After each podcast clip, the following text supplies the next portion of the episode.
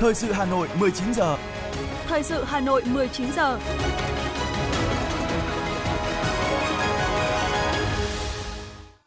Kính chào quý vị và các bạn. Bây giờ chương trình thời sự của Đài Phát thanh Truyền hình Hà Nội. Chương trình hôm nay, Chủ nhật ngày 19 tháng 11 năm 2023 có những nội dung chính sau đây.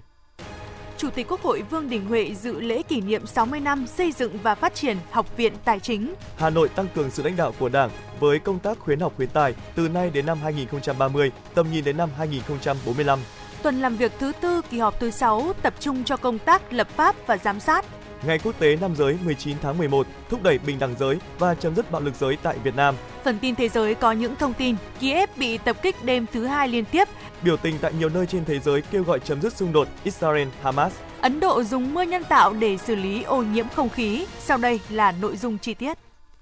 Thưa quý vị, sáng nay tại Hà Nội, Chủ tịch Quốc hội Vương Đình Huệ dự lễ kỷ niệm 60 năm xây dựng và phát triển Học viện Tài chính. Nhân dịp này, Học viện Tài chính đón nhận huân chương lao động hạng nhất lần thứ ba. Phát biểu tại buổi lễ, Chủ tịch Quốc hội Vương Đình Huệ biểu dương các thành tích mà học viện đã đạt được, nhấn mạnh phát triển nguồn nhân lực, nhất là nguồn nhân lực chất lượng cao là một trong ba khâu đột phá chiến lược mà Đại hội 13 của Đảng đề ra. Chủ tịch Quốc hội Vương Đình Huệ yêu cầu học viện cần tiếp tục nghiên cứu, quán triệt sâu sắc các chủ trương của Đảng, cụ thể hóa chiến lược phát triển nhà trường tới năm 2030 bằng các chương trình, kế hoạch cụ thể, trở thành đại học đa ngành, đa lĩnh vực theo định hướng kết hợp nghiên cứu cơ bản, nghiên cứu ứng dụng, chuyển giao công nghệ.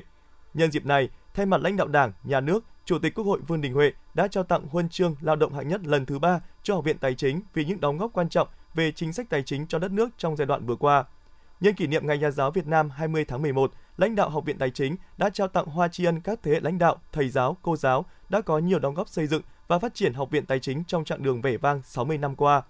Bộ Nội vụ đã công bố quyết định thành lập Quỹ Tâm Tài chính của Học viện Tài chính để động viên, chia sẻ, khuyến khích sự nghiệp giáo dục và đào tạo của nhà trường. Nhân dịp này, Chủ tịch Quốc hội Vương Đình Huệ trao 60 bộ máy tính, tặng Học viện Tài chính, trao 100 triệu đồng ủng hộ Quỹ phát triển giáo dục Tâm Tài chính của Học viện Tài chính. Thưa quý vị, mới đây, Thành ủy Hà Nội đã ban hành nghị quyết số 23 về tăng cường sự lãnh đạo của Đảng với công tác khuyến học khuyến tài, xây dựng xã hội học tập trên địa bàn thành phố Hà Nội từ nay đến năm 2030, tầm nhìn đến năm 2045 nghị quyết nêu rõ thống nhất nhận thức việc đẩy mạnh công tác khuyến học khuyến tài, học tập suốt đời, xây dựng xã hội học tập là nhiệm vụ chính trị quan trọng của cả hệ thống chính trị. Nghị quyết nhằm thực hiện tốt các chính sách xã hội, phát triển khơi thông nguồn lực văn hóa, nâng cao dân trí, phát triển nguồn nhân lực, đào tạo nhân tài, phục vụ sự nghiệp công nghiệp hóa, hiện đại hóa đất nước, tạo động lực mới cho phát triển nhanh bền vững của thủ đô Hà Nội và đất nước – Hà Nội sẽ có các chính sách phù hợp với yêu cầu chuyển đổi mô hình kinh tế dựa vào tri thức, kinh tế xanh, kinh tế tuần hoàn và xu thế phát triển của thời đại theo tinh thần nghị quyết số 15 của Bộ Chính trị về phương hướng nhiệm vụ phát triển thủ đô Hà Nội đến năm 2030, tầm nhìn đến năm 2045. Cụ thể là tập trung xây dựng thủ đô Hà Nội thực sự là trung tâm lớn tiêu biểu của cả nước về giáo dục đào tạo chất lượng cao, thích ứng với quá trình chuyển đổi số quốc gia, đổi mới sáng tạo và hội nhập quốc tế. Nghị quyết cũng đề ra mục tiêu cụ thể đến năm 2025, năm 2030, trong đó duy trì kết quả đạt chuẩn xóa mù chữ mức độ 2 ở năm 2030. Người trong độ tuổi 15 đến 60 biết chữ đạt tỷ lệ 99,6%, người mới biết chữ tiếp tục học tập và không tái mù chữ đạt tỷ lệ 96%. 100% quận, huyện, thị xã duy trì giữ vững kết quả phổ cập giáo dục mầm non cho trẻ mẫu giáo, duy trì kết quả đạt chuẩn phổ cập giáo dục tiểu học mức độ 3, 100% quận huyện, thị xã đạt chuẩn phổ cập giáo dục trung học cơ sở mức độ 3. Về năng lực cơ bản và trình độ của người dân, mục tiêu đề ra đến năm 2030, tỷ lệ người lao động được qua đào tạo đạt 80 đến 85%, trong đó tỷ lệ lao động có bằng cấp, chứng chỉ đạt trên 60%, tỷ lệ người trong độ tuổi lao động được trang bị năng lực thông tin đạt 70%, tỷ lệ người trong độ tuổi lao động được trang bị kỹ năng sống đạt 70%, tỷ lệ dân số từ 15 tuổi trở lên được đào tạo trình độ chuyên môn kỹ thuật đạt 60%. Trong đó, 15% dân số có trình độ đại học trở lên, trường công lập đạt chuẩn quốc gia đạt tỷ lệ 85 đến 90%. Đáng chú ý, thủ đô Hà Nội quyết tâm phấn đấu trở thành thành phố được công nhận danh hiệu thành phố học tập của UNESCO. Nghị quyết số 23 của Thành ủy Hà Nội cũng nêu rõ, để đạt được các mục tiêu nêu trên, các cấp, ngành và toàn xã hội đều phải vào cuộc mạnh mẽ, xây dựng công tác khuyến học, khuyến tài, học tập suốt đời, xây dựng xã hội học tập có kết quả tương xứng với vị trí, vai trò của thủ đô. Thưa quý vị và các bạn, chiều nay, Bộ Giáo dục Đào tạo, Công đoàn Giáo dục Việt Nam tổ chức lễ tuyên dương 200 nhà giáo, cán bộ quản lý tiêu biểu năm 2023 nhân dịp kỷ niệm 41 năm Ngày Nhà giáo Việt Nam 20 tháng 11 năm 1982, 20 tháng 11 năm 2023. Phóng viên Thanh Duyên thông tin. Lễ tuyên dương nhà giáo, cán bộ quản lý tiêu biểu năm 2023 là một trong những hoạt động thuộc chuỗi sự kiện kỷ niệm 41 năm Ngày Nhà giáo Việt Nam 20 tháng 11 năm 1982, 20 tháng 11 năm 2023 do Bộ Giáo dục và Đào tạo phối hợp với các đơn vị tổ chức 200 nhà giáo, cán bộ quản lý giáo dục được tuyên dương hôm nay là những tấm gương tiêu biểu được lựa chọn trong số hơn 1,6 triệu nhà giáo trên cả nước. Đây là các thầy giáo, cô giáo ở những miền xa xôi của Tổ quốc đã đạt được nhiều thành tích trong giảng dạy, có cách làm sáng tạo trong triển khai chủ trương, đường lối và các quyết sách của ngành giáo dục trong suốt thời gian qua. Đặc biệt, nhiều nhà giáo đã vượt qua các khó khăn thách thức, hoàn thành tốt và xuất sắc nhiệm vụ được giao, Chia sẻ cảm xúc trong lễ tuyên dương chiều nay, cô Đậu Thị Lệ Huyền, giáo viên trường mẫu giáo Ie Bia, huyện Sông Hinh, tỉnh Phú Yên, cho biết. Khi mà đạt được thành tích như thế này thì bản thân tôi cũng sẽ không ngừng nỗ lực phấn đấu hơn nữa. Tôi là giáo viên mầm non, là cái nghề rất là vất vả bởi vì hàng ngày ấy, chúng tôi tiếp xúc với rất là nhiều học sinh, các em nhỏ. Nhưng bản thân tôi ờ, sẽ cố gắng cống hiến thật nhiều tình yêu thương của mình cho các thế hệ mầm non để cho các em có thể có một hành trình để bước lên từng cấp từng cấp. Phát biểu tại lễ tuyên dương, Bộ trưởng Bộ Giáo dục và Đào tạo Nguyễn Kim Sơn trân trọng gửi lời chúc mừng 200 cô giáo, thầy giáo được tuyên dương và trao bằng khen nhà giáo tiêu biểu hôm nay. Theo Bộ trưởng, mỗi nhà giáo được tuyên dương ngày hôm nay là tấm gương tiêu biểu được lựa chọn trong số hơn 1,6 triệu nhà giáo trên cả nước. Đây là các thầy giáo, cô giáo ở những miền xa xôi của Tổ quốc – đã đạt được nhiều thành công trong giảng dạy, có cách làm sáng tạo trong triển khai chủ trương, đường lối và các quyết sách của ngành giáo dục trong suốt thời gian qua. Đặc biệt, nhiều nhà giáo đã vượt qua các khó khăn thách thức, hoàn thành tốt và xuất sắc nhiệm vụ được giao. Trong đó, nhiều thầy cô đã vượt khó vươn lên, bám trường, bám lớp, tình nguyện công tác ở miền núi, vùng sâu, vùng xa, vùng đặc biệt khó khăn, vùng biên giới hải đảo, đã dâng cả tuổi thanh xuân của mình cho học sinh thân yêu, Bộ trưởng nhấn mạnh ngành giáo dục và Bộ Giáo dục Đào tạo luôn trân trọng, ghi nhận, biểu dương và cảm ơn những gì mà các thầy cô giáo đã, đang và sẽ đóng góp cho sự nghiệp đổi mới giáo dục của nước nhà. Bộ trưởng cũng chia sẻ, ngành giáo dục đào tạo đang triển khai công cuộc đổi mới giáo dục đào tạo một cách căn bản, toàn diện, xưa nay chưa từng có đối với tất cả các cấp học, từ mầm non tới đại học, trong đó hiện đang tập trung triển khai đổi mới sâu rộng đối với giáo dục phổ thông mà cụ thể là triển khai chương trình giáo dục phổ thông 2018. Để thực hiện thành công nhiệm vụ này, cần phải đảm bảo thực hiện nhiều yếu tố khác nhau, trong đó lực lượng nhà giáo có vai trò quyết định đến sự thành công của toàn bộ quá trình này. Đổi mới là một quá trình từ chính sách đến thực tiễn luôn luôn còn là một khoảng cách. Bộ Giáo dục với tư cách là cơ quan quản lý nhà nước ban hành chính sách vừa lắng nghe các thầy các cô để tiếp tục điều chỉnh để sự đổi mới của chúng ta đổi mới một cách có lý luận có định hướng nhưng không thể thay được cái sự đổi mới trong thực tế của chính các thầy các cô. Cho nên sự lan tỏa của những người tiêu biểu của những người tiên tiến là vô cùng quan trọng. Thay mặt lãnh đạo Bộ Giáo dục và Đào tạo, Bộ trưởng Nguyễn Kim Sơn cũng gửi lời chúc mừng nhân dịp Ngày Nhà giáo Việt Nam tới các thầy giáo, cô giáo, cán bộ quản lý, nhân viên trong toàn ngành và mong muốn các thầy cô tiếp tục hoàn thành thật tốt sứ mệnh mà Đảng, Nhà nước và nhân dân giao phó. Thưa quý vị và các bạn, tiếp tục là phần tin. Kỷ niệm 41 năm Ngày Nhà giáo Việt Nam, huyện Thạch Thất tổ chức lễ tuyên dương, khen thưởng các điển hình tiên tiến ngành giáo dục đào tạo huyện năm học 2022-2023. Năm học 2022-2023, ngành giáo dục đào tạo huyện Thạch Thất đã hoàn thành các chỉ tiêu kế hoạch đề ra, đạt kết quả đáng khích lệ. Trong các kỳ thi học sinh giỏi cấp thành phố và quốc gia, toàn huyện có một em đạt giải quốc gia, 161 em đạt giải các môn văn hóa cấp thành phố, tăng 50 giải so với năm học trước. Đội ngũ cán bộ, giáo viên ngành giáo dục đào tạo huyện luôn tích cực đổi mới phương pháp dạy học. Trong năm học vừa qua, các cấp học mầm non, tiểu học, trung học cơ sở có 104 giáo viên đạt giải Hội thi giáo viên dạy giỏi cấp huyện, 15 giáo viên tham dự thi và đạt giải Hội thi giáo viên dạy giỏi cấp thành phố. Với thành tích trong năm học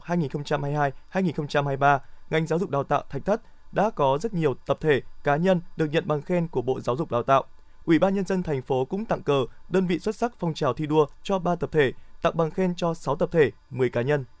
Thành đoàn Hội đồng đội thành phố Hà Nội và trường Lê Duẩn vừa tổ chức chương trình kỷ niệm 41 năm Ngày Nhà giáo Việt Nam, tuyên dương hiệu trưởng có nhiều đóng góp cho công tác đội và phong trào thiếu nhi thủ đô, giáo viên làm tổng phụ trách đội tiêu biểu thủ đô năm 2023 ban tổ chức chương trình đã tuyên dương 42 hiệu trưởng, 53 giáo viên làm tổng phụ trách đội xuất sắc tiêu biểu thủ đô, trao tặng quà cho các cộng tác viên, chuyên gia, cán bộ tham gia công tác giảng dạy trường Lê Duẩn. Hoạt động ý nghĩa này nhằm tri ân các đồng chí giáo viên nói chung và các đồng chí hiệu trưởng, giáo viên tổng phụ trách đội thủ đô, các cộng tác viên, chuyên gia, cán bộ tham gia công tác giảng dạy trường Lê Duẩn nói riêng, những người đã có nhiều đóng góp cho công tác đoàn đội nhân kỷ niệm 41 năm Ngày Nhà giáo Việt Nam. Có một nghề bụi phấn bám đầy tay, người ta bảo đó là nghề trong sạch nhất. Có một nghề không trồng cây vào đất mà mang lại cho đời đầy trái ngọt hoa tươi. Nhắc đến nghề giáo, chúng ta nhắc ngay đến phấn, đến bảng, nhưng với những cô giáo mầm non, dính trên tay hàng ngày không chỉ là bụi phấn mà còn là đồ ăn thừa, la rác, thậm chí là cả nước mắt.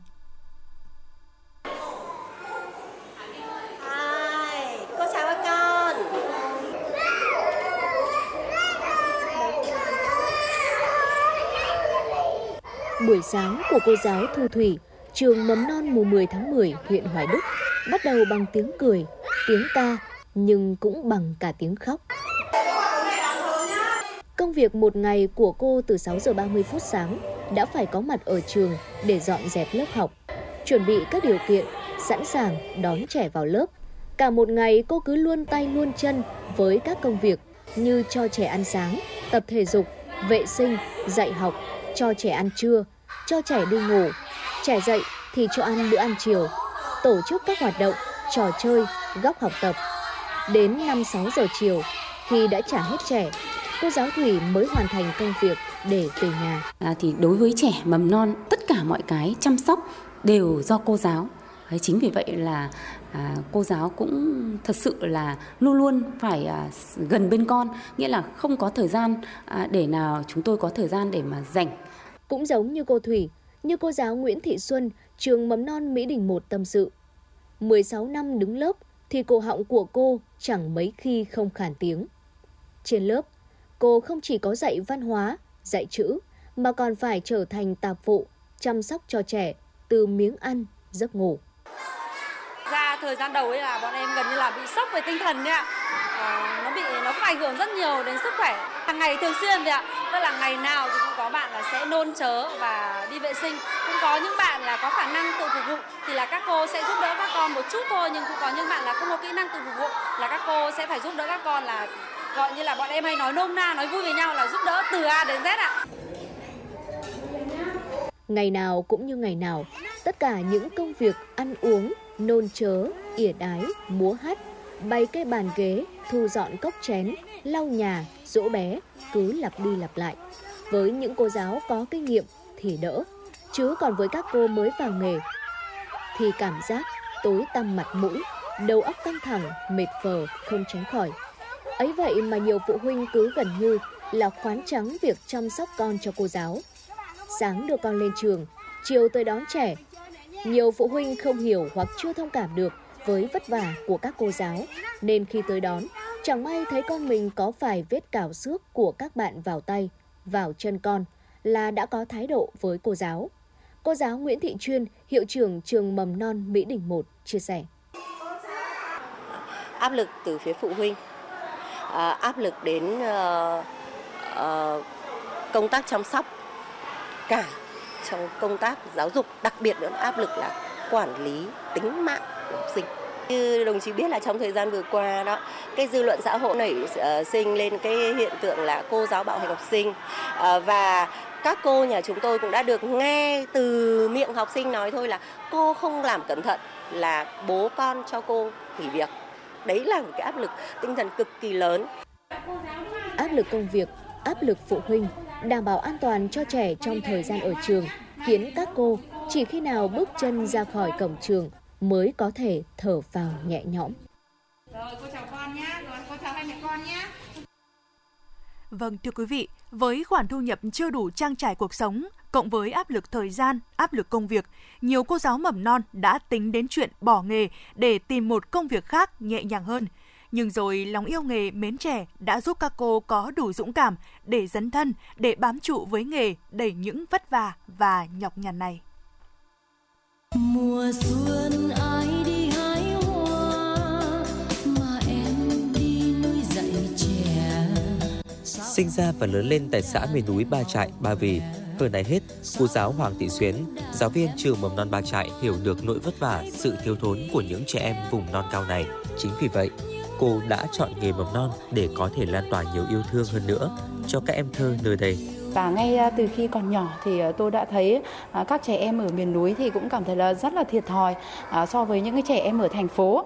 Vì vậy tôi đã xuất phát từ những cái tình yêu thương đó và tôi đã ước mơ và mong muốn được trở thành một cô giáo mầm non. Chính vì vậy thì tôi đã chọn nghề cô giáo mầm non. Trường mầm non Ba Trại, huyện Ba Vì có 53 cán bộ giáo viên với hơn 400 học sinh, là một đơn vị trường học thuộc xã miền núi khó khăn. Tuy nhiên, với sự quan tâm của các cấp chính quyền, đặc biệt là sự nỗ lực của cả tập thể giáo viên ở đây, năm 2023, nhà trường đang phấn đấu hoàn thành tiêu chí trường chuẩn quốc gia. Cô giáo Nguyễn Thị Minh Hằng, hiệu trưởng nhà trường cho biết, cô giáo mầm non là nghề của những công việc không tên gắn với các em nhỏ, với những khó khăn vất vả khó diễn tả bằng lời. Thế nhưng chúng tôi vẫn có niềm vui, động lực, hạnh phúc riêng của mình để tiếp tục phấn đấu gắn bó với nghề. Riêng đặc thù của mầm non thì à, chăm sóc trước và giáo dục sau không hề đơn giản. Ngoài những cái việc mà à, chế biến chăm sóc cho các con ăn uống sau đó là à, nuôi dạy các con ở trong nhà trường làm sao mà được phát triển toàn diện thì à, yêu cầu cán bộ quản lý cũng như là các cô giáo viên nhân viên phải hết sức tâm huyết yêu nghề mến trẻ và có sự quan tâm chăm sóc hết sức kỹ lưỡng. Trường mầm non được xem là môi trường giáo dục đầu tiên, trẻ ở độ tuổi búp măng là tương lai của xã hội. Giáo viên mầm non không chỉ là người truyền đạt nhận thức mà còn ảnh hưởng đến sự hình thành nhân cách của trẻ. Hành động, lời nói, hình ảnh của cô sẽ đi theo trẻ suốt cả chặng đường đời. Trước khó khăn thử thách trong cơ chế thị trường, đôi lúc các cô không khỏi nản lòng mệt mỏi. Thế nhưng sau tất cả những điều đó, lý do gắn bó với nghề các cô luôn mỉm cười chia sẻ đó chính là ánh mắt, nụ cười và sự tiến bộ mỗi ngày của các thiên thần nhỏ. Cô giáo Nguyễn Thị Ngọc, hiệu trưởng trường mầm non Hoa Sen, huyện Hoài Đức chia sẻ. Với góc độ là cán bộ quản lý thì tôi cũng thấy rất là tự hào vì là những cô giáo đã lựa chọn nghề, yêu nghề, gắn bó với nghề và cũng có những cái cống hiến cho nghề. Cái việc mà chăm sóc các con nó cũng mất nhiều thời gian và phải có cả sự tâm huyết. Thế tâm huyết rồi thì các cô lại còn không như vậy mà các các cô luôn luôn phải sáng tạo. Nếu không sáng tạo mà cứ dập khuôn một hình thức thì các con sẽ nhàm chán. Mà nhàm chán là các con không thích đến trường.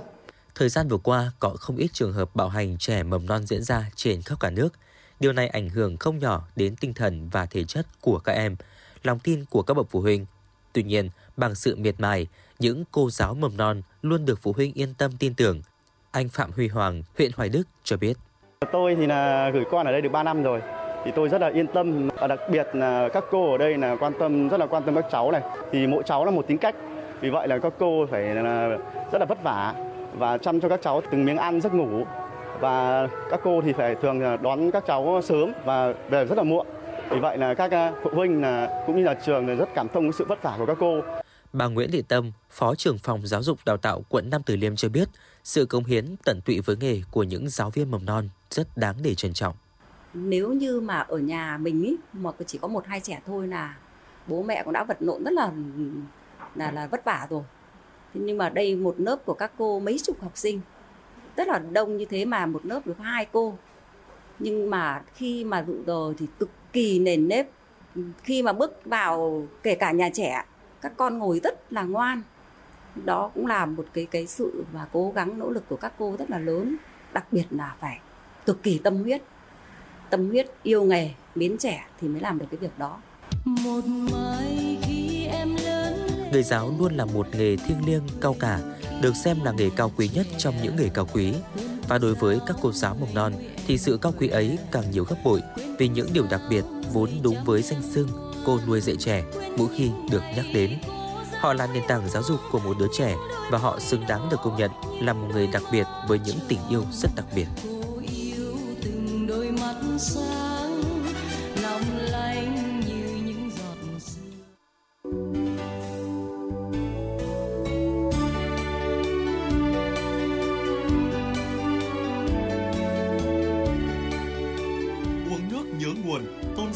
đạo, truyền thống tốt đẹp đó đã trở thành một đạo lý cao cả, thiêng liêng, thấm sâu vào trong nhận thức, tình cảm của mỗi người dân Việt Nam. Ngày Nhà giáo Việt Nam 20 tháng 11 chính là ngày thể hiện đạo lý ngàn năm ấy. Ngày 20 tháng 11 không chỉ là ngày hội của riêng ngành giáo dục mà còn là ngày hội lớn của toàn xã hội. Đây là ngày hội quan trọng nhằm tôn vinh nghề dạy học, tôn vinh các nhà giáo, những người làm công tác giáo dục, đồng thời thể hiện sự quan tâm của toàn xã hội đối với những kỹ sư tâm hồn, biểu thị truyền thống hiếu học của dân tộc Việt Nam ta. Chương trình Dòng Thời gian tháng 11 với chủ đề Bụi phấn do Đài Hà Nội tổ chức sẽ được truyền hình trực tiếp trên kênh 1 phát thanh FM 96 và các nền tảng số của Đài Hà Nội vào 20 giờ Chủ nhật ngày 19 tháng 11 năm 2023. Mời quý vị thính giả cùng đón nghe.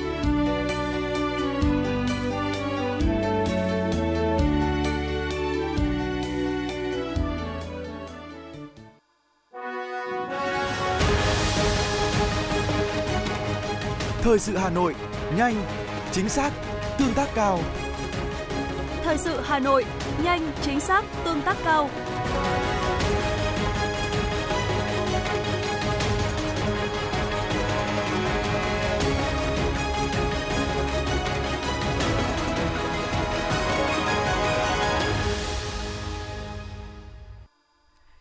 Chuyển sang những thông tin quan trọng khác. Thưa quý vị, tuần làm việc thứ tư từ ngày 20 đến ngày 24 tháng 11 của kỳ họp thứ 6 Quốc hội tập trung cho công tác lập pháp và giám sát. Theo chương trình, Quốc hội dành cả ngày 21 tháng 11 để thảo luận về các báo cáo công tác của Tránh án Tòa án Nhân dân tối cao, Viện trưởng Viện Kiểm sát Nhân dân tối cao, công tác phòng chống tội phạm và vi phạm pháp luật, công tác thi hành án, công tác phòng chống tham nhũng năm 2023 trong tuần làm việc, Quốc hội thảo luận về kết quả giám sát việc giải quyết kiến nghị của cử tri gửi đến kỳ họp thứ 5 Quốc hội khóa 15, thảo luận về kết quả tiếp công dân, xử lý đơn thư và giải quyết khiếu nại tố cáo của công dân năm 2023. Về công tác lập pháp, Quốc hội thảo luận về một số dự án luật, nghị quyết gồm Luật Tổ chức Tòa án Nhân dân sửa đổi, Luật Bảo hiểm xã hội sửa đổi, Luật các tổ chức tiến dụng sửa đổi, Luật Đường bộ, Luật Trật tự an toàn giao thông đường bộ, nghị quyết về việc áp dụng thuế thu nhập doanh nghiệp bổ sung theo quy định chống xói mòn cơ sở thuế toàn cầu.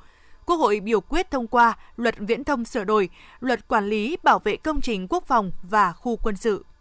Sau hơn 4 tháng triển khai, gói tín dụng 15.000 tỷ đồng do Ngân hàng Nhà nước triển khai dành riêng cho ngành lâm thủy sản đã giải ngân đạt khoảng 60%, đạt khoảng 9.000 tỷ đồng. Tuy có tốt giải ngân tốt, nhưng chưa phải doanh nghiệp nào cũng có thể tiếp cận vốn tín dụng ưu đãi này, bởi mỗi gói vay được đưa ra đều có quy định riêng mà các khách hàng cần phải tuân thủ. Một số doanh nghiệp không có đơn hàng, nghĩa là không đủ điều kiện vay theo dòng tiền. Một số lại nằm ngoài phạm vi triển khai. Gói tín dụng 15.000 tỷ đồng cho vay đối với lâm sản, thủy sản sẽ còn được kéo dài tới hết tháng 6 năm tới. Các ngân hàng cho biết, với những dấu hiệu phục hồi tăng trưởng tốt như hiện nay, họ sẵn sàng mở rộng thêm hạn mức vay ưu đãi để phục vụ đơn hàng xuất khẩu cuối năm. Trung ương Hội Chữ Thập Đỏ Việt Nam cho biết phong trào Tết Nhân Ái năm 2024 được cấp hội tổ chức từ ngày 20 tháng 1 đến ngày 4 tháng 2 năm 2024, trong đó tập trung cao điểm từ ngày 25 tháng 1 đến ngày 3 tháng 2 năm 2024. Phong trào được tổ chức trên quy mô rộng nhằm huy động, kết nối sự tham gia, đóng góp của cộng đồng để tổ chức các mô hình, hội trợ, tặng quà, vui Tết, góp phần giúp những hoàn cảnh khó khăn đón Tết, vui xuân trong không khí ấm áp, Thông qua nhiều hoạt động ý nghĩa, dịp Tết Nguyên đán Giáp Thìn năm 2024, toàn hội phấn đấu hỗ trợ ít nhất 1,2 triệu xuất quà chăm lo người nghèo, người có hoàn cảnh khó khăn, người dễ bị tổn thương với tổng giá trị hoạt động đạt 700 tỷ đồng. Trung ương hội sẽ chỉ đạo tổ chức 20 chương trình Tết nhân ái ở 8 cụm thi đua, 200 chương trình Tết nhân ái cấp tỉnh, thành phố, bảo đảm mỗi tỉnh, thành phố tổ chức tối thiểu 2 chương trình quy mô cấp tỉnh đối tượng thụ hưởng là hộ nghèo, hộ cận nghèo, hộ có hoàn cảnh khó khăn, hộ có người nhiễm chất độc da cam, người khuyết tật, bệnh nhân có hoàn cảnh khó khăn. Ngoài ra, chương trình còn hỗ trợ những phần quà ý nghĩa cho các hộ bị ảnh hưởng bởi thiên tai trong năm 2023 những nhóm dễ bị thương khác, người không có điều kiện vui xuân đón Tết cùng với gia đình do hoàn cảnh neo đơn, khó khăn. Hôm nay, tại Hà Nội, nhân kỷ niệm Ngày Quốc tế Nam giới, gần 80 đại biểu đã cùng thảo luận, chia sẻ những sáng kiến, kinh nghiệm hay trong việc huy động sự tham gia của nam giới để thúc đẩy bình đẳng giới, chấm dứt bạo lực giới tại Việt Nam. Trong khuôn khổ chương trình, các đại biểu chia sẻ một số hoạt động nổi bật mà diễn đàn VNMNet đã kết nối, hỗ trợ cho các cá nhân, tổ chức ở Việt Nam thực hiện trong một năm vừa qua. Các chuyên gia, nhà hoạt động về bình đẳng giới cũng đã thảo luận về kế hoạch tương lai nhằm thiết lập mối quan hệ hợp tác phát triển bền vững giữa VNMNet và các đối tác, góp phần thúc đẩy công tác phòng ngừa bạo lực trên cơ sở giới. Các hoạt động sắp tới của diễn đàn VNMNet sẽ tiếp tục được cập nhật trên website và fanpage của diễn đàn này.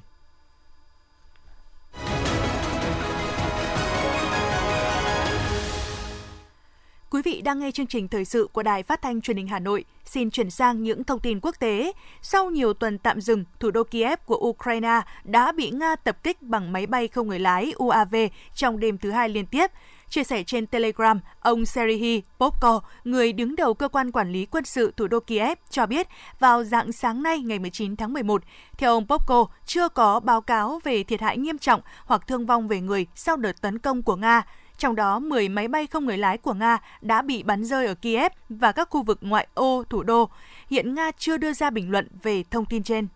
Thưa quý vị, trong bối cảnh xung đột giữa Israel và Hamas đã bước sang tuần thứ 6 và chưa có dấu hiệu hạ nhiệt, nhiều hoạt động biểu tình phản đối xung đột cũng như kêu gọi ngừng bắn đã diễn ra tại nhiều nước trên khắp thế giới. Tại Israel, khoảng 200 người biểu tình hôm qua đã tập trung tại một công viên ở thành phố ven biển Tel Aviv. Còn tại Berlin, Đức, dưới sự giám sát của lực lượng cảnh sát và an ninh Đức, khoảng 2.500 người đã xuống đường tham gia tuần hành và biểu tình ôn hòa để thể hiện sự ủng hộ người dân Palestine. Những người biểu tình dương cao biểu ngữ và hô vang khẩu hiệu yêu cầu chính phủ Israel phải có động thái ngăn chặn xung đột leo thang tại giải Gaza.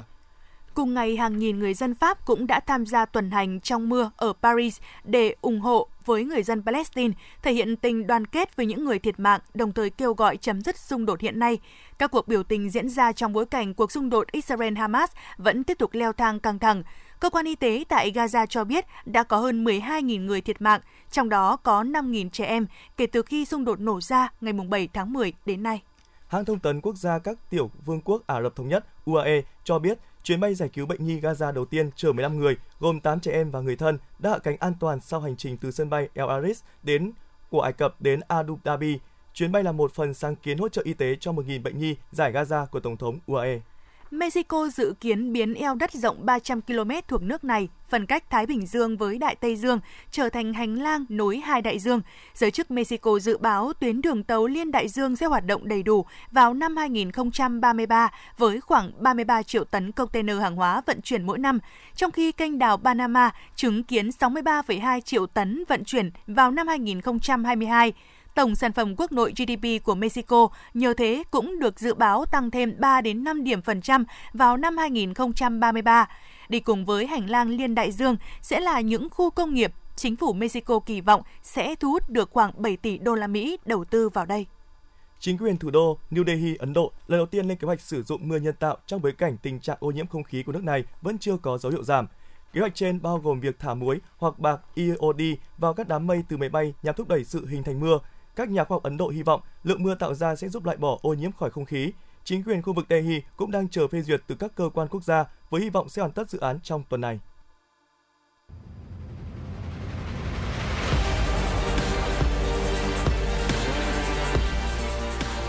Bản tin thể thao Bản tin thể thao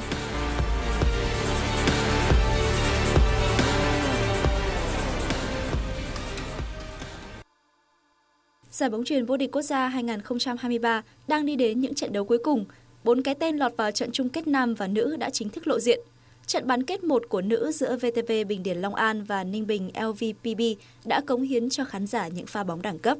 Long An với đội hình trẻ, khỏe, giàu tiềm năng đã sớm dẫn trước 2-0. Song những cú dội bom của Bích Tuyền cùng khả năng thủ trên lưới tuyệt vời của Nguyễn Thị Trinh đã giúp Ninh Bình lội ngược dòng ngoạn mục với kết quả chung cuộc 3-2. Trong khi đó, trận bán kết nam diễn ra cùng giờ là trận derby quân đội giữa biên phòng và thể công. Với đội hình chất lượng và đồng đều, biên phòng đã giành thắng lợi 3-1 để có tấm vé vào vòng chung kết. Ở khung giờ muộn, Hà Tĩnh đã gây ra nhiều khó khăn cho Sanes Khánh Hòa, đặc biệt ở trong set 2. Dẫu vậy, nhờ sự xuất sắc của Phạm Quốc Dư, đội bóng phố biển vẫn có thể giải quyết đối thủ gọn gàng trong 3 set đấu. Trận đấu ở nội dung nữ kịch tính hơn khi binh chủng thông tin bất ngờ giành thắng lợi ở set đấu thứ ba sau khi bị dẫn 0-2. Tuy nhiên, thêm một lần nữa siêu sao ngoại binh Polina Rahimova khẳng định đẳng cấp, đưa hóa chất Đức Giang tia sáng vào trận chung kết với kết quả 3-1. Như vậy, Sanes Khánh Hòa sẽ gặp Biên Phòng, hóa chất Đức Giang tia sáng sẽ đối đầu với Ninh Bình LVPB trong trận chung kết nam và nữ giải vô địch quốc gia năm nay. Đêm qua ở bảng D vòng loại Euro 2024 là màn so tài giữa Croatia và Latvia. Dù đang có phong độ bất ổn sau khi để thua cả hai lượt trận vừa qua, nhưng cũng khá dễ dàng để Croatia có được hai bàn thắng liên tiếp trước một Latvia đang đứng cuối bảng. Hai pha lập công của Lovro Major và Andrei Kramaric được ghi ở ngay phút thứ 7 và phút thứ 16 của trận đấu. Tuy nhiên, sau đó hai đội không ghi thêm được bàn thắng nào nữa và kết thúc với chiến thắng 2-0 cho Croatia. Trung tâm Dự báo Khí tượng Thủy văn Quốc gia dự báo thời tiết đêm nay và ngày mai, khu vực Hà Nội ít mây, ngày nắng, đêm không mưa, gió Đông Bắc cấp 2, cấp 3, sáng và đêm trời rét, nhiệt độ từ 14 đến 27 độ. Quý vị và các bạn vừa nghe chương trình thời sự Đài Phát thanh Truyền hình Hà Nội, chỉ đạo nội dung Nguyễn Kim Khiêm, chỉ đạo sản xuất Nguyễn Tiến Dũng, cố vấn chương trình Uông Ngọc Dậu, chịu trách nhiệm tổ chức sản xuất Lê Xuân Luyến, chịu trách nhiệm kỹ thuật Phạm Lê Minh, tổ chức sản xuất Nguyễn Hằng cùng phát thanh viên Hoàng Long Thúy Hằng và kỹ thuật viên Quang Ngọc thực hiện. Xin chào và hẹn gặp lại trong chương trình thời sự 6 giờ sáng mai.